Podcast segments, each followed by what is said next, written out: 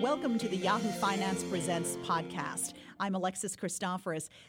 My next guest took a scrappy, up and coming beer company and turned it into a leader in the craft beer industry. Martin Roper stepped down as president and CEO of the Boston Beer Company in April, and I'm delighted that he joins me now on this podcast. Martin, it's great to have you here. It's great to be here. So you're about three months out of your position uh, as CEO of the Boston Beer Company, one you held for 17 years. You were with the company overall for 24 years. I guess first off, how does it feel to not get up every day and go into the Boston Beer Company? Well, it's, it's, it's, sort of torn emotions. I'm, I'm missing the people. Uh, I'm missing my colleagues. I'm missing the, the free beer and also the, the cut and thrust of, of running a business, right? In, in terms of uh, the decision making and everything else. But on the other hand, I'm now outside the beer industry and I'm looking at uh, my next chapter and all the opportunities that exist in uh, CPG. Uh, and there's just a, a, tremendous amount going on, which, frankly, running a company, you're sort of in, in, in blinders on and you don't really see. Um, so now I'm exploring other categories. I'm meeting lots of new people and exploring that next chapter. So resigned but not retired is the message. Yeah, that's right. After 24 years just doing beer, I was in the very fortunate position that I could sort of uh, tell Jim, the founder, and my uh, the chairman that I wanted to do something different. And uh, you know, life's short, and having spent 24 years in beer, I wanted to go experience a different industry and try and scale a business again. Uh, frankly, what industry uh, sort of piques your interest the most at the moment? At the moment, I think uh, there's other areas of beverage that are, are quite interesting, um, particularly with the health and wellness um, that's going on. So in, in dairy, and you can extrapolate that out into other health and wellness products, and like yogurt and uh, and health bars and things like that, and even into health and beauty. But I, am currently sort of exploring all areas um, to see how far I can push the leadership capability that I bring of uh, you know, leading a company, setting strategy, uh, using culture to win, uh, organizational capability, and taking a platform and diversifying it to grow. And I'd like to, to find something maybe far away from beverage, uh, so I can I- enjoy a different industry. Talk to me about how you took uh, the Boston Beer Company from this small craft brewer to a leader in the industry at the time. really, the company was a pioneer in this space that has now become quite crowded. You're also responsible for some of their brands, including Angry Orchard Hard Cider. So just uh, sort of walk us through that journey of starting the company and then and then building it into the company we see today. Sure. Well, I, I uh, joined Boston Beer in '94 um, when the first craft wave was go- was going on, and Boston Beer was the leader in that. And I joined as uh, head of supply chain and and came in to sort of uh, uh solve a lot of the supply issues and cost issues and margin issues.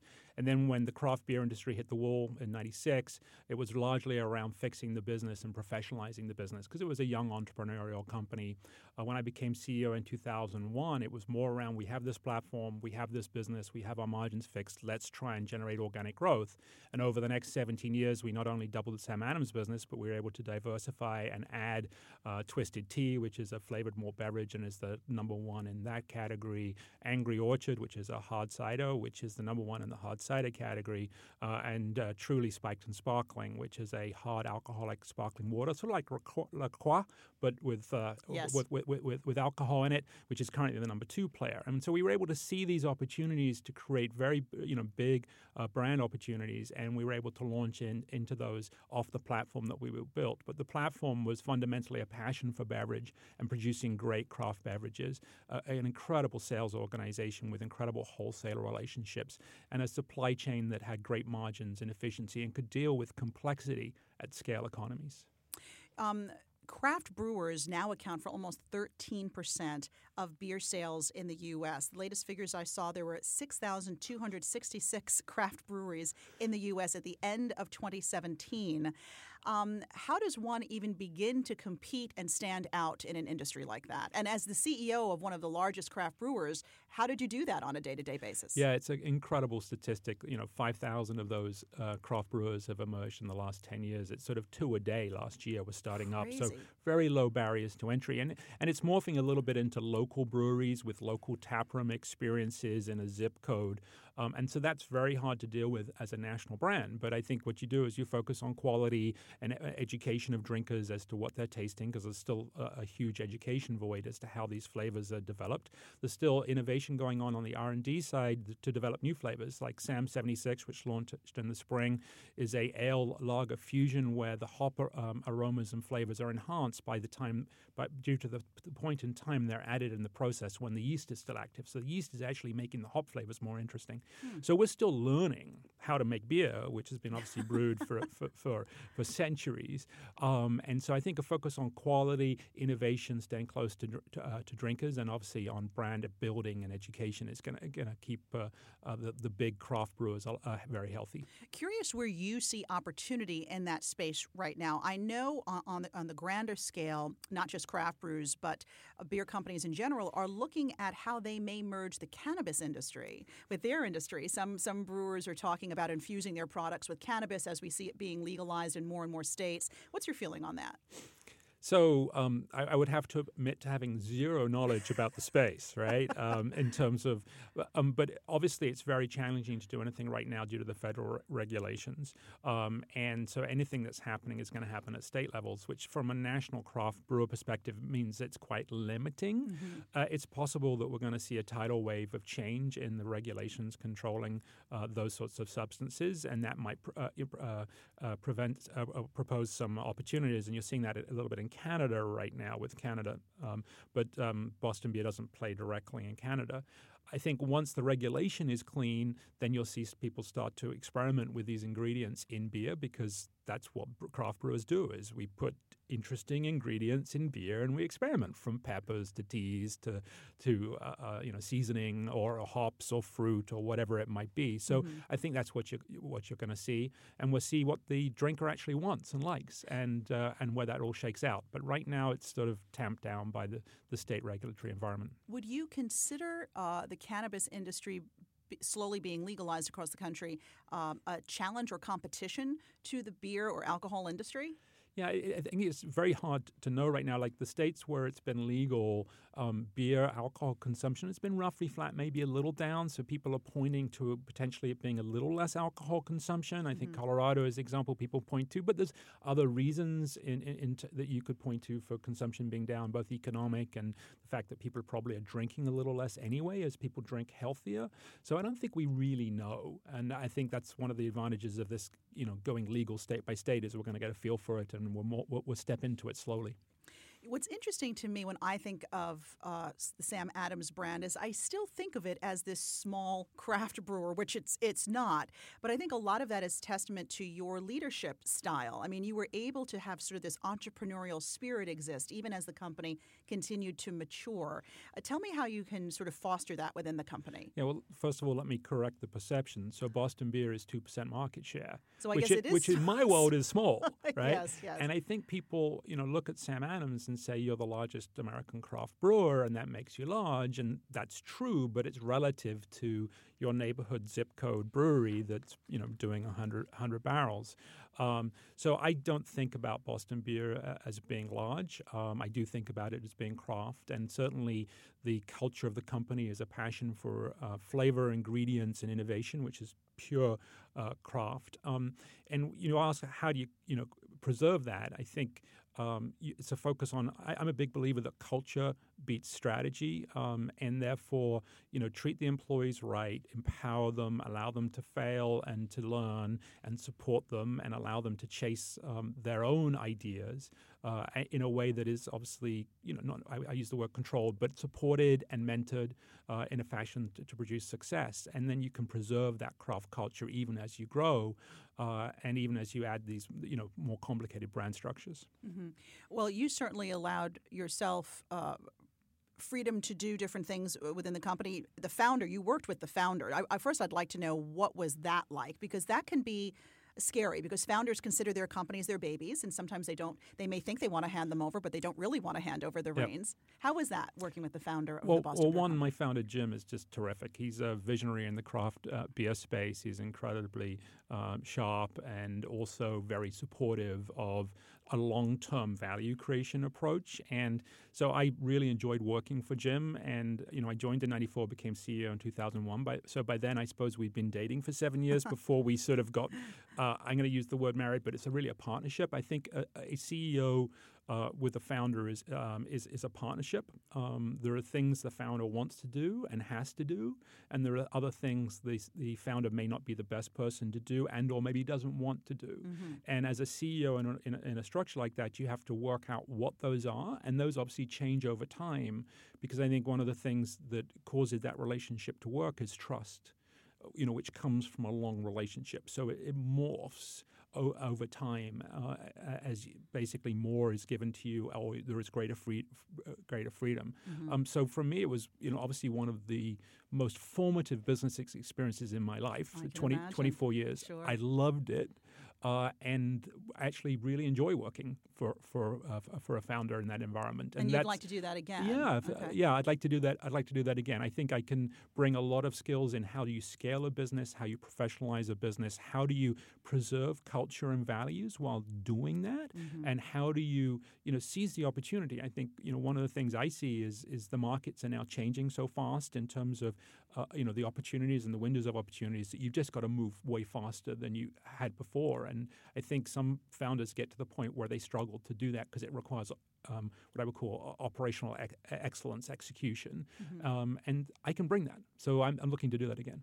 The company certainly took its time finding a replacement. I think it took them a little over a year uh, to name Dave Burwick, uh, formerly of Peet's Coffee, as the new CEO. You know Dave. Yeah, David. David had been on our board since I think 06, 05, so we've known Dave quite quite a while. And I think Jim was, you know, I told Jim that I wouldn't leave until they found a CEO, so mm-hmm. he had some time to find the best. The pressure CEO. was off. the pressure sense. was yeah. off, and I and I had committed to stay until, until he found a successor. So uh, Jim was a, and the board were able to take that time. They did a extensive search, and they concluded that the right candidate was uh, someone that they knew, uh, who knew the company, knew the employees, yeah. could preserve the culture.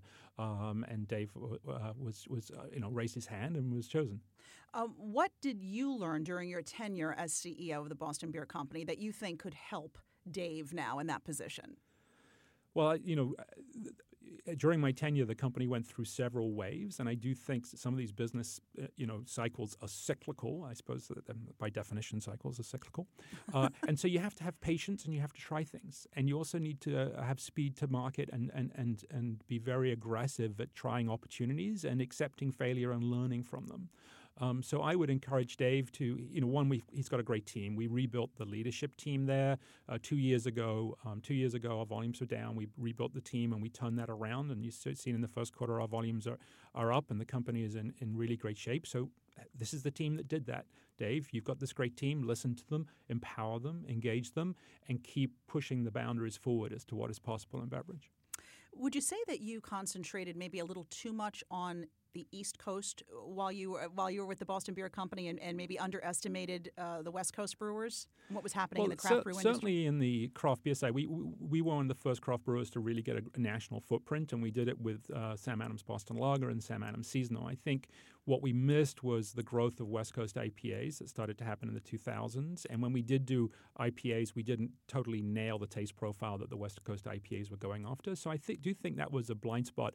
But I think more generally, uh, um, you know, as a, as a CEO and as based in Boston, it's quite easy to miss the middle of the country or what's happening on the other coasts. We had an early lesson in this with uh, Twisted Tea, which is this flavored malt beverage iced tea, which we launched and it failed, and then we relaunched and it failed, except it took in three, four markets. And they were more rural markets. They were markets that you and I would not travel to on a regular basis. And when we went to talk to the in those markets as to what was going on, we found a different drinker than we expected. Hmm and it was a drinker who was incredibly loyal and who could be built on. And so, you know, one of my observations is is the U.S. is a very big country. Each state or market can be different. Um, there are different attitudes to beverages on the coast than there are in, in the middle, and different needs for. Um, and you can have an incredible business focused on either the coast or the middle or both. And but you need to be aware that they all exist. I'm curious what your favorite flavor is or brand is within the Boston Beer Company family. Oh, that's so sort of really hard. you, you know, you talked about you know Jim, the founder, and the company being his baby, but some of these beverages are my babies, That's right? That's right. You were there um, and but, create, But my wife them. would kill me if I didn't say Sam Adams Oktoberfest because I was drinking Sam Adams Oktoberfest when I met her. Oh. Um, so she would absolutely kill me. Um, so and uh, and uh, Jim would probably kill me if I didn't tell you that Boston Lager is completely terrific, which it is. And yes. and um, but as I think about um, you know the rest of the portfolio, so outside of the Sam Adams, having given you my two favorite Sam Adams, I suppose I'm most proud of Angry Orchard. Um, mm. In 2010-11, we realized the cider category was starting to grow again. We'd been in cider since '97. This is one of those launch and then wait and learn from failures episodes, and we saw that it was growing, but we we weren't winning. And so we did the, did the work to understand. And, and the drinker had moved to sweeter. So, so ciders back in, in the 90s were, were dry and the drinker had moved to sweeter. And huh. so we relaunched our ciders, we rebranded it, we reformulated, still using all this expertise we had on how to make a great cider and to source great ingredients. And we launched Angry Orchard in 2010 11, and it went from obviously nothing to 60% of the cider category while also increasing the, the size of the category by a factor of five or six. So, um, that I'm probably most proud of. It was a, a, team effort, and we saw an opportunity, and we actually executed against it, and, and based on years of, of failing. There was a lot can come out of those years of failing. That's right. Nothing wrong with years of failing. Absolutely, especially if there's an upside. When there's an upside, you also turn that into an experiential um, um, experience for customers with the Angry sure. Orchard. I, have actually been to, um, I guess, the Angry Orchard up in upstate New York. Yes, in, in Walden, New York. Yeah, and do you have any any do I say do you, but you're not with the company anymore, yep. but you're just a few months out. So are there any other orchard Angry Orchards like that elsewhere in the country? Um, there are other sort of family-owned cideries that are more sort of apple farms that have, have, developed into cideries. So there are, if you wanted to go do a tour of other cideries, you can put that together. I think uh, the Angry Orchard is pretty unique. One, we purchased the orchard; it's a hundred-year-old orchard, and we wanted to experiment with bringing back the old cider-making apples um, from uh, from the historical apples that used to be grown here but aren't grown here anymore. And so we wanted some control of agriculture. So it's it's not only a home for Angry Orchard where we do a lot of the R and D on the uh, on on the cider beverage side, but it's also a home for the for the apples and the trees. And we're currently uh, grafting trees, trying to bring back some of these very old traditional cider apples that will make the the cider even better. And there's also a very cool master treehouse on the property. There is, yes. the, uh, the treehouse builders came and built a beautiful tree house, yeah. which has to be one of the best places to have a beverage at the end of a day. I can attest to that. I'm curious, though, your thoughts on the larger uh, beverage industry. I'm talking now non alcoholic, the Peps- PepsiCos and Coca Colas, what they may learn from what your experience was at your company. I mean, these are folks who have been struggling with a decline in the sugary mm-hmm. drinks, um, and many of them realized they had to get into the water game in, in order to help survive. Uh, what would your advice be to, to those companies? Well, you know, first of all, enormous respect for them. They're running businesses that are hundreds of times the size of the business I, I run. I think um, you know, my advice would be to support innovation and speed to market uh, in a in a fashion that's consistent with their business model, um, and to make sure they're in tune with some of the trends that are going on. You mentioned, you know, less sugar, which is basically a health trend. It's a calorie trend. So yes, it's less sugar, but it's still sweet tasting. So how do you deliver that? Um, you know, you mentioned the water chain, the trend. It starts off with bottled water, but then it goes to sparkling water, and then it goes to flavored sparkling water, and then it gets to Gatorade and Powerade, which are really you know, with no disrespect, but they're sort of flavored waters without the sugar and stuff. Right. So I, I think you, you, know you need to be aware of these trends and you need to lead lead them, um, and you need to encourage your teams to to innovate in them, and you need to have uh, uh, you know in a company like that that's largely focused on margins and volume, the the capability to do complexity at, at scale economics, which is uh, you know one of the things I think Boston Beer was a, able able to do. So you can actually play around in these areas and try and generate your own wins. Now I think they will always buy um, companies, and and in doing so, obviously the challenge is preserving culture and momentum and not taking the soul out, out of it in the acquisition. And I think that's very hard, particularly if the founders are, are exiting. Um, mm-hmm. So I think they have to uh, you know think very carefully about that, about how do you keep the soul of these acquired uh, businesses as you build build your own portfolio. But you need a combination of innovation with from your own team, acquisition acquisition, and melding it together. Now, I know we spoke earlier in the podcast that you are looking for the next opportunity that you'd like to get involved, perhaps stay in the beverage or food industry or not, and perhaps work to help build a company up again from the ground up, uh, perhaps with a founder. But you're only a few months uh, out of the Boston Beer Company. I'm curious what was one of the first things you did uh, when you stepped down? I knew that you didn't have to wake up early the next morning and go into work. Oh, I started working out. Oh, you know, after twenty uh, after twenty four years of drinking beer all day, every day, uh, I started working out. It was great. Well, you don't and, have a beer gut, and, so well, don't well, worry. You're, you're, you're very kind. You're very kind, uh, and and spending some time, obviously, obviously with my family. Mm-hmm. I, I, think, you know, one of the things. So I used to walk into a, a supermarket and I go to the beer, beer, the beer aisle, and I could spend an hour in the beer aisle, walking up and down, and I'd probably get to the wine aisle and the spirits aisle too if they existed.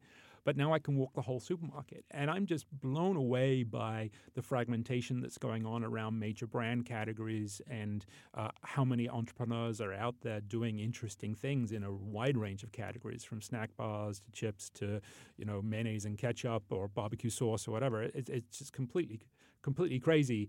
Uh, and I, I, think that's been the biggest thing. It's sort of you're so as a CEO, you're so you have your blinders on for your own category and your own issues. And now that I just look and go, yes, the world's a big place. There's a lot of opportunity here. But it's nice to be able to breathe and not feel the pressure when you walk down the beer aisle. Because I would imagine if that were me, I'd have that little voice in my head saying, "What's that guy doing? Who's what? What are they doing? Well, Maybe I, we should be doing that." I still send photos in of what I see. it's hard to, to break to it's, break ties. It's hard, it's hard to break ties. Yeah, the, the, the, the biggest change, frankly, has just been the disconnect from the email and the informational flow. And yeah. you know, I think it, when you when you run a business, obviously you have performance metrics, and some of those are daily or weekly, and there's an adrenaline to that. Sure. Um, you kind of go from sixty you, to ten. That's right. right. That's right. Uh, so that, overnight. That, that's, so. that's been the big, the biggest, yeah. the biggest change. With a little more time on hand, are you reading anymore? Curious what uh, maybe is next to the bedstand at night. Yeah, I'm, I'm I am reading a little more. I'm trying to read a book every two, every two weeks. The most recent book I was reading was about employee empowerment, which is something that uh, you know I, I think is a big part of building a great culture. How do you engage employees and have employees perform at a level that you'd never expect, and sort of in, in a and that, that tends to happen in management structures that are non-traditional, non-hierarchical. So how do you then organize a, a company like that, and in, particularly how do you drive a company forward like that against goals, uh, particularly you know like in Boston Beer when you're across multiple different categories and you're trying to win in five different spaces. How do you do, how do you do that as a So I'm reading a number of books about people who've done that in different industries and and trying to think through about how do you create that culture not to put you on the spot, but can you share the name of, of any of those books? I'm sure listeners might be interested. So I'm really bad with names. Um, That's okay because obviously we can we can take this out, which is why I said that, and okay. we're not live, so we don't have to mention that. All okay, right. great. Sorry. And then nope, not at all. And then um, like being back at high school. I know it's sort of it's tough too when you're right on the spot. You know, you know the name of it. It's up there. Well, I'm not sure know. I do because I am really bad with names. But um, anyway, going yes. in between. Yeah. Okay. Uh, and lastly, Martin, if we were to walk into your home office, what would be sitting on your desk right now? What would some of the items be on your work desk at home? Uh, or oh. are you going to tell me you have a very clean desk? No, I don't. My wife would not allow me to tell you that I had a clean desk. So, one, I actually have a TV on it because I've been watching the World Cup and I've been very disappointed by the England failure last week. Yes, um, sorry about that. You know, I, uh, I, have a, I have a scanner. I suppose that just because everything is now digitized, so life there's no there's no paper. you scan right. and you and you shred. Um, but I, I, have a bottle of Utopias, um, which is Sam Adams Utopias. It's uh, 24, 25% alcohol. We produced it every two years. It's bottle aged. And we used to give the employees a numbered bottle. Oh. Um, and we uniquely numbered the launch, and there were about 12, 15,000 bottles each launch. And by the time I finished, I was employed, I think, number 14. so I have number 14. But over the years, I've, I've got these bottles, and they're all sitting there above my desk in sequential number, showing how I how long I stayed at the company. Uh, I haven't drunk the bottles. I'm saving them for maybe a wedding of my boys or something, oh, uh, something special. Uh-huh. Um, but just a signal of quality and passion about beer. That's and they sort you of tell see. your personal story. They tell the personal story in the con- the continuation of it. Yes. Yeah, Martin Roper. Best of luck uh, with the the next iteration, whatever it is you go off to do. I know it'll be it'll be a lot of fun, and please do come back and join us. I would love to. Thank you. It's been a pleasure. Thanks for listening to the Yahoo Finance Presents podcast. Be sure to rate, review, and share this podcast, and remember to subscribe so you never miss an episode.